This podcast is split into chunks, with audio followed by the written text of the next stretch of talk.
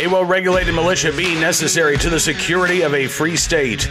The right of the people to keep and bear arms shall not be infringed.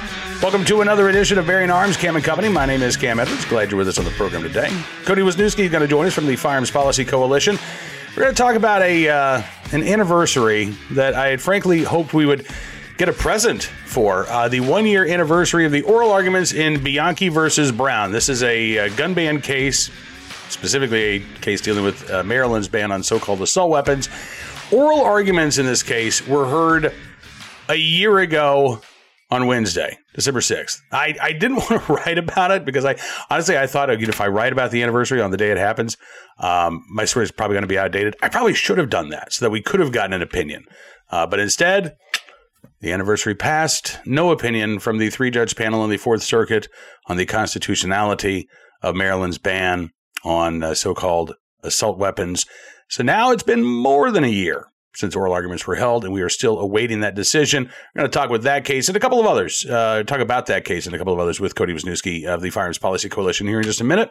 Before we get to that, however, let's talk about this for just a moment. Biden's America. It's crushing us. You've got companies laying off tens of thousands of workers one after the other. Americans working two jobs just to get by. Inflation pushing hardworking families to the brink. Just look at the price of lunch meat next time you go to the grocery store. And a digital dollar could be coming down the pipeline to completely destroy our way of life. The truth is, you need a plan. You know it, and I know it. And that's why you should call Goldco. So you can diversify your savings and investments with gold and silver before things get worse. They're a six time Inc. 5000 winner, 2022 Company of the Year, with thousands of five star reviews and they've helped people like you and me place over $1 billion in gold and silver. They're offering up to $10,000 in free silver while supplies last. And if you call them today, qualified callers will get a free Ronald Reagan half ounce silver coin. So don't wait. Call Goldco at 855 412 3806 today. That's 855 412 3806. And now, let's turn to our conversation with the Firearm Policy Coalition's Cody Wisniewski, talking about the Bianchi case as well as a couple of the other uh, lawsuits that are percolating around the uh, court system across the country. Take a look and a listen. Cody, thanks so much for coming on the program. It's good seeing you, sir. Of course, happy to be here. Thanks for having me, Cam. Yeah, man. So I got to ask, w- was I alone in kind of hoping that the Fourth Circuit would use the one year anniversary of the oral arguments of Bianchi versus Brown to actually release its opinion in this case? You you were certainly not alone. We're, we were watching the calendar pretty closely, but uh, you know, unfortunately, that that one year anniversary has now come and passed. Yeah, it is. It is a shame. I mean, we've and we know the Fourth Circuit's. You know, we've got this other three judge panel that recently uh, concluded that Maryland's handgun qualification license is unconstitutional. Um, I, I don't know what is the reason for the delay. I mean, that oral argument was held back in March. We already have a decision. We don't know, right? It's not like the the three judge panel has a deadline uh, where they have to issue their opinion by a certain time. Um, but do you see this as a good or a bad sign that it's been now more than 12 months and we don't have a decision? I don't really think it's either, to be honest. Um, it could be, I mean, you could throw a million theories at why the circuit court is taking so long. So, you know, sometimes you get opinions at a circuit courts within two to three months. That, you know, in terms of litigation is light speed. It is pretty uncommon that you get over a year. There was a point in time in the past, however, that the Ninth Circuit's average time to decision was 18 months. Um, so it's not uncommon to happen in this space. And you could draw conclusions either way, right? You could say, well, maybe it's because they're trying to, you know, draft a really strong opinion one way or another. Maybe it's because they're battling back and forth on dissents or concurrences. It would be really difficult to know exactly why it's dragging on. But I think one one thing that's really hard to remember in these contexts is that in our world, we're paying so much attention to timing on these cases because we're talking about violations of constitutionally protected right what what most you know lawyers see a lot of times in just general civil litigation is you know a 12 month delay in a 20 year contract dispute's no big deal so sometimes you get these really weird forces where uh you know you would you would hope that courts would pay attention to cases like these a little bit more closely when there are rights at issue yeah, no, that's a really good point. And I've used the phrase court time uh, in the past, right? Things are operating on court time because, yeah, I mean, listen, we talk about the Supreme Court. You know, obviously, we would have loved to have seen the Supreme Court get involved in some of these emergency requests when, you know, we're dealing with uh, Antonyuk in New York or the Illinois gun ban. And as frustrating as it is, you know, I don't think it's a sign that the court has all of a sudden turned anti gun. I, I, think it is more of a dispute about when the court gets involved at an early stage in litigation. And we've heard people like Chief Justice John Roberts say, hey, he thinks that the, the courts are, the Supreme Court maybe getting involved a little too often.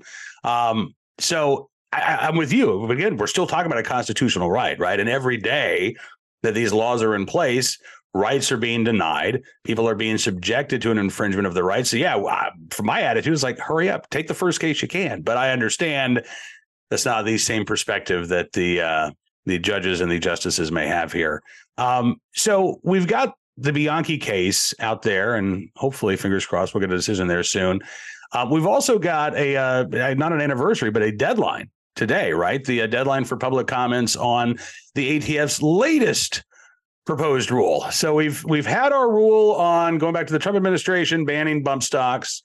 Uh, then when Joe Biden came around, it was uh, frames and receivers, right? And then it was stabilizing braces. And now the ATF wants to define who redefine who is engaged in the business. Basically, who should have to get a federal firearms license uh, when they are selling firearms. Can you talk about what this proposed rule looks like and why it is so troubling? Yeah, you you well at first you think they would have learned their lesson by now, right? right. The, the the bump stock rule has been struck down by several courts, is now pending on cert before the Supreme Court. You know, we had the case Vanderstock, which is the framer receiver case, where we were successful there.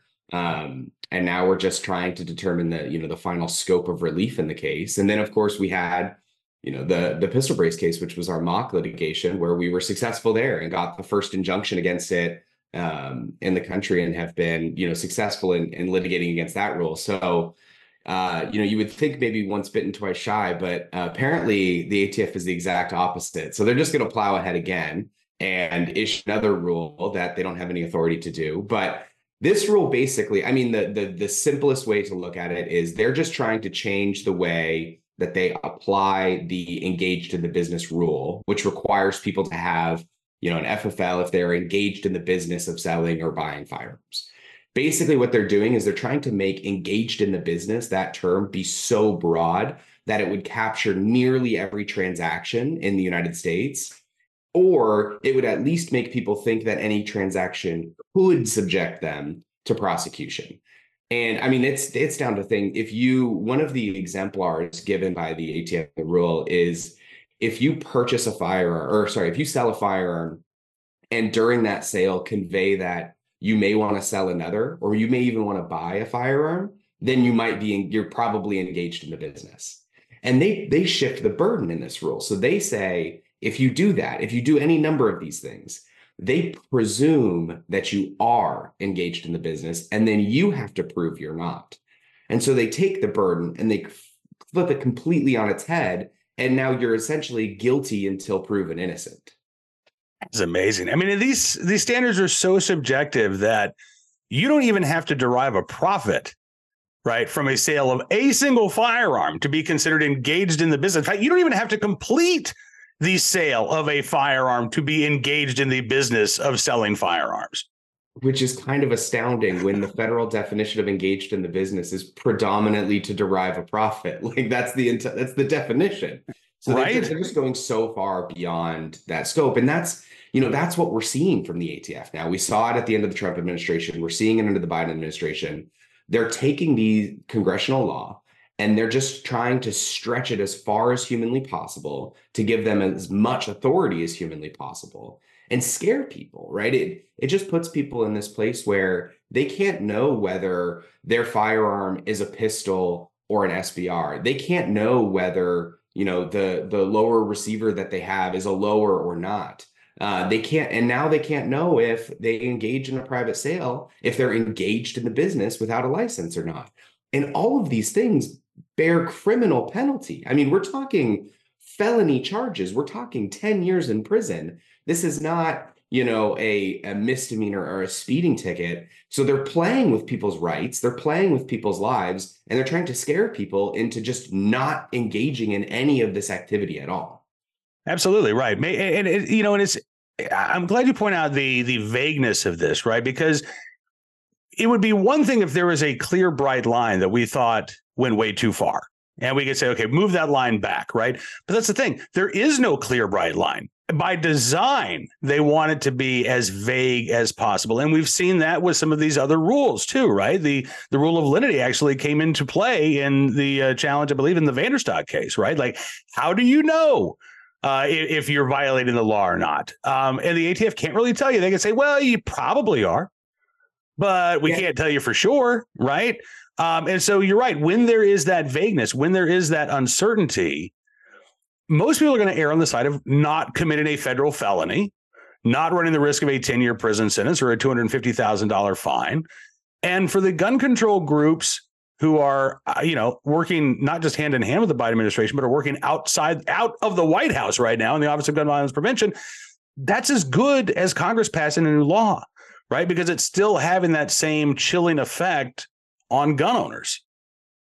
Absolutely, and and it just it tries they, these rules are trying to imbue all this discretion in the ATF, all this discretion in the director, and it doesn't allow people to know what the law is, what the rules are I mean, go beyond the fact that all of these are blatantly unconstitutional, that we're so far away from a constitutional form of government, that we're beyond, you know, a, a government that actually recognizes and protects people's right to keep and bear arms in the true way that it should.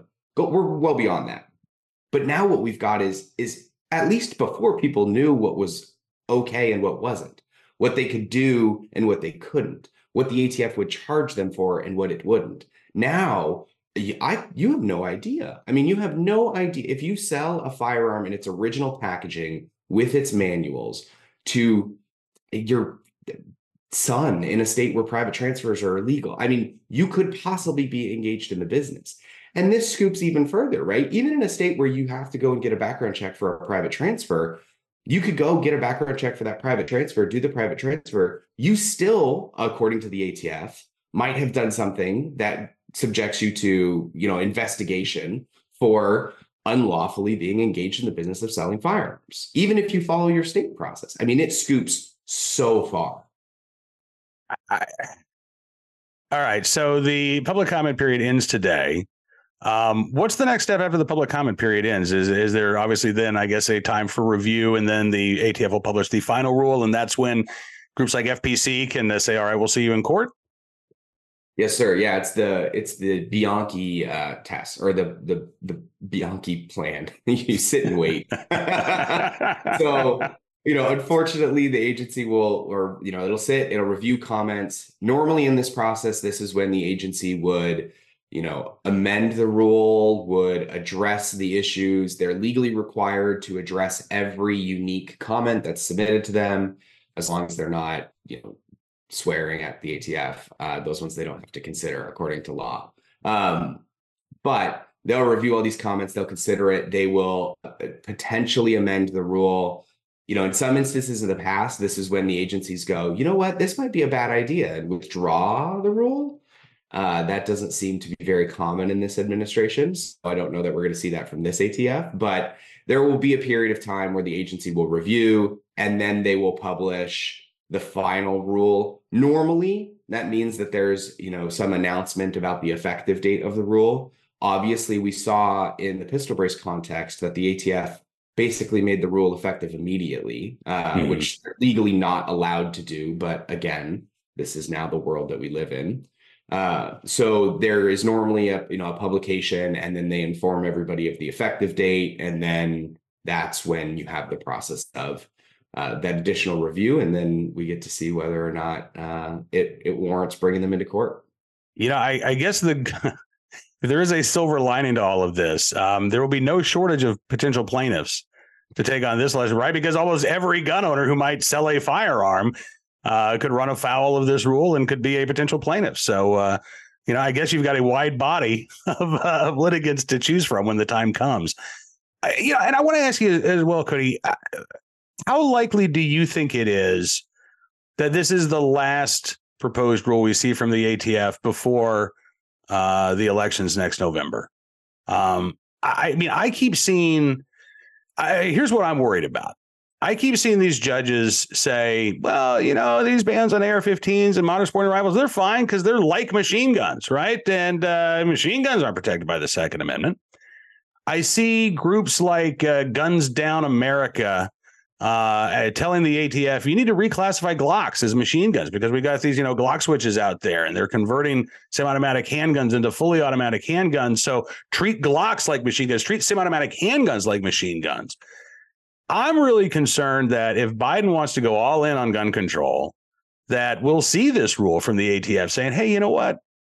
Actually, we are going to, you know, impose these same rules. We're going to start treating semi-automatic uh, firearms either, you know, gas-operated rifles like the Go Safe Act, or maybe just even a broader definition of all semi-automatic firearms. We're going to treat them like machine guns because we think they can be readily converted to machine guns, and I think that would be sort of the the the gun control nuclear option. And I'm not convinced that they're not going to deploy that between now and next November. In a normal, insane world, uh, I would tell you that the rulemaking process generally takes a lot of time. Usually, it takes the agencies a lot of time to get sources together to draft a proposed rule, to then put that rule out for notice and comment. Then there's a 90 day waiting or a 90 day comment period generally.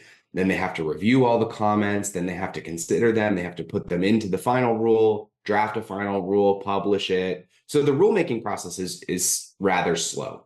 Uh, generally it's pretty uncommon that you get big rulemakings over kind of election years or potential changes in administration because what would happen would be right if you had this very massive rulemaking that's out pending and then you get a new administration that comes in they would just scrap it immediately.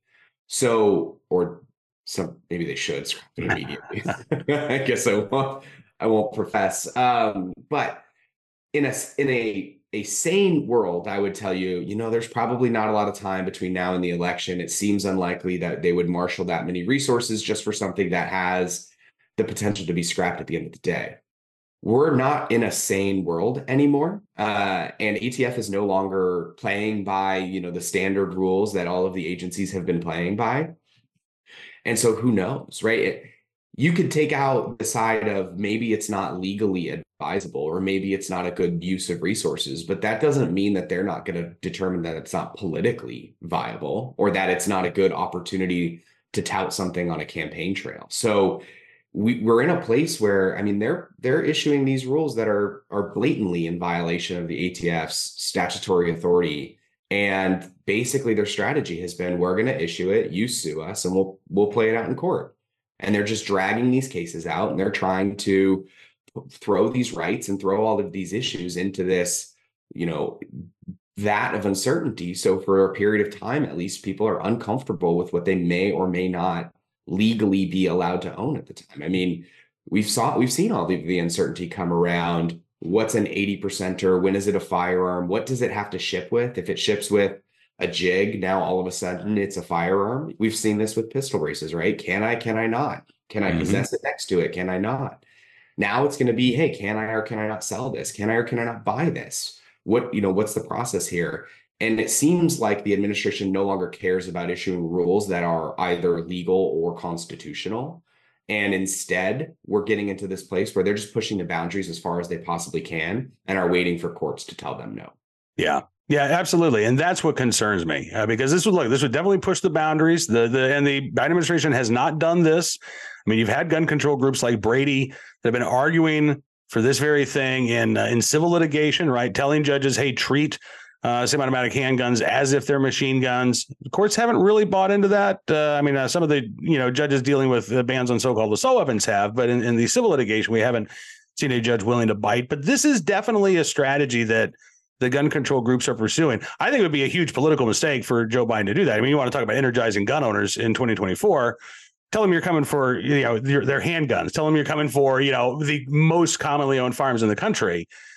But I, I, am not convinced that the Biden administration is all that great when it comes to political strategy either. So they could make a mistake, um, and it doesn't mean that wouldn't impact our rights.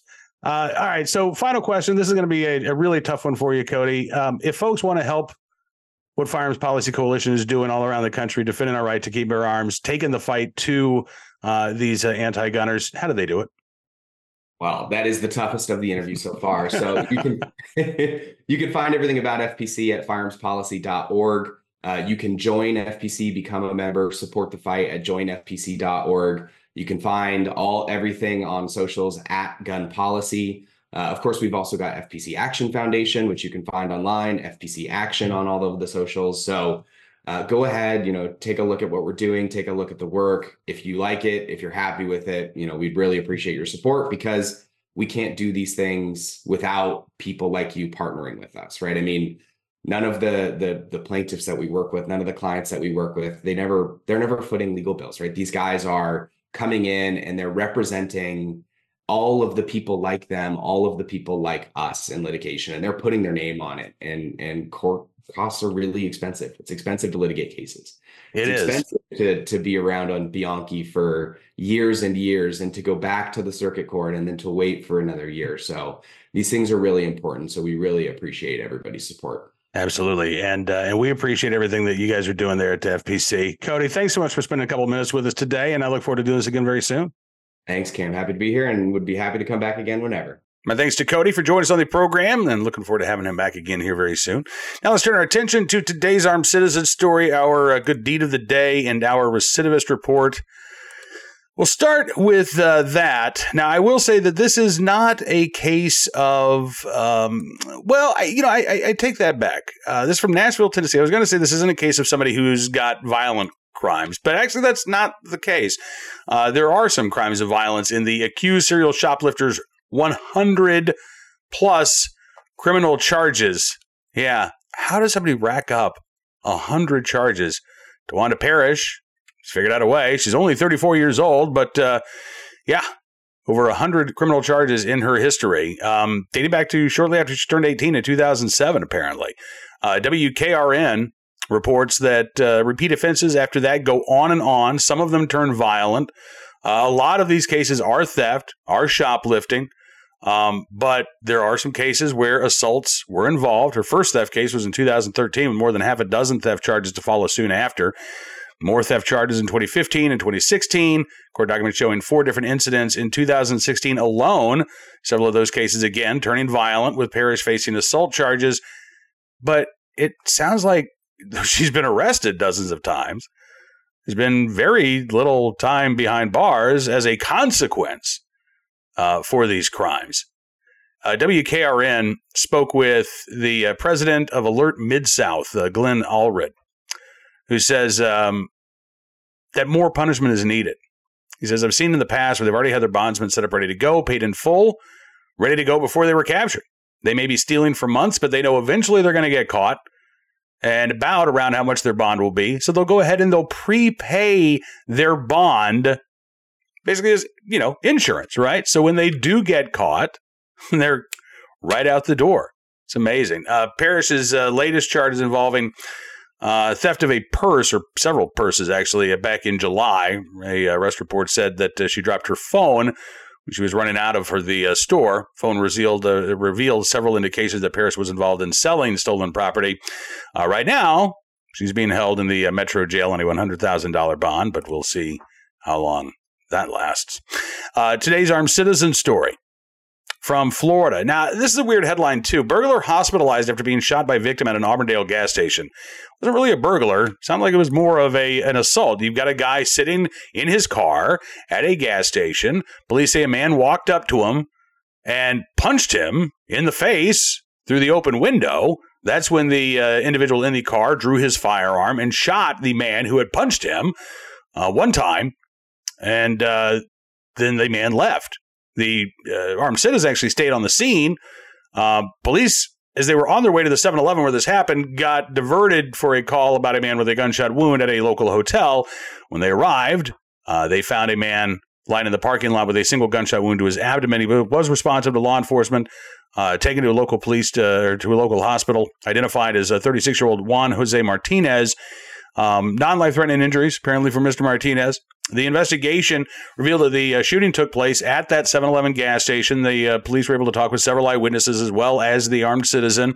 They also were able to look at surveillance video uh, that showed that the shooting was in self defense, according to police. They say eyewitness testimony also confirmed what happened after the incident. They don't know what prompted Martinez to punch the stranger. He didn't know him, and the guy was just sitting in his car. But um, according to the Auburndale Police Department, due to unknown threats that may follow from Martinez, the victim was placed in a well found fear for his life. Martinez has been charged with burglary with battery, I guess for reaching into the car, which is a first degree felony. After he's released from the hospital, he'll be taken to the uh, Polk County Jail. The armed citizen, again, not going to be facing any charges. Finally, today, in the right place, at the right time, willing able to do the right thing. Some good Samaritans in Florida as well, outside a uh, Publix grocery store, who helped subdue a guy who attacked a Salvation Army bell ringer. Man, you want to talk about an easy way to get coal in your stocking for Christmas? That would be the way to do it. Uh, again, thankfully, there were some good Samaritans uh, uh involved.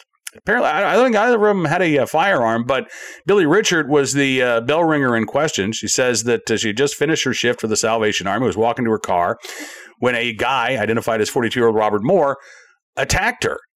Uh, Richard said he told me to give him my keys. I said no. I turned away from him. He was still all over me. I told him to leave me alone. Told him to get away.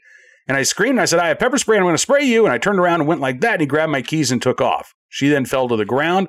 Moments later, one of the uh, Good Samaritans runs across the parking lot, tackles Moore. Another one joins in, holds him down until police arrived. Uh, one of those Good Samaritans, identified only as a man named Dan, who's an Army veteran who served in Iraq and Afghanistan, said he tried to run and he wasn't able to get far. And I took him down and fought him for a while. I think he was on some drugs. Said I didn't really give it any thought. I just saw it and just blacked out. I really don't remember catching him or throwing him down. Now, uh, Billy Richard calls Dan and the other Good Samaritan who helped take Moore down to the ground her angels, saying, I was really blessed. They came to my rescue. I didn't break a bone. I could have been stabbed. I could have been shot or anything. I'm blessed. Dan actually suffered from some broken fingers as well as some bruising, but he says he's just glad to help. He says there are people who choose to be evil, and the only way that we can prevent it is people need to step in and do something when they see it go down. So, in the right place, at the right time, willing and able to do the right thing. Dan, and the other anonymous Good Samaritan, we thank you very much for your very, very good deed. That's all the time we've got for you in this edition of Bearing Arms Cam and Company. We will be back with more on Monday. But in the meantime, be sure to check out bearingarms.com for the latest Second Amendment news and information from all across the nation. I'd encourage you as well to uh, become a VIP or VIP Gold member. All you have to do, go to bearingarms.com slash subscribe, use the promo code GUNRIGHTS, and you can get a significant savings on your VIP or VIP Gold membership. And in return, we're going to give you exclusive content you won't find anywhere else. News stories and analysis that matter because your support matters a great deal. So thank you again. Have a great weekend and the rest of your week, I guess, until we talk again. Be well, be safe, and be free.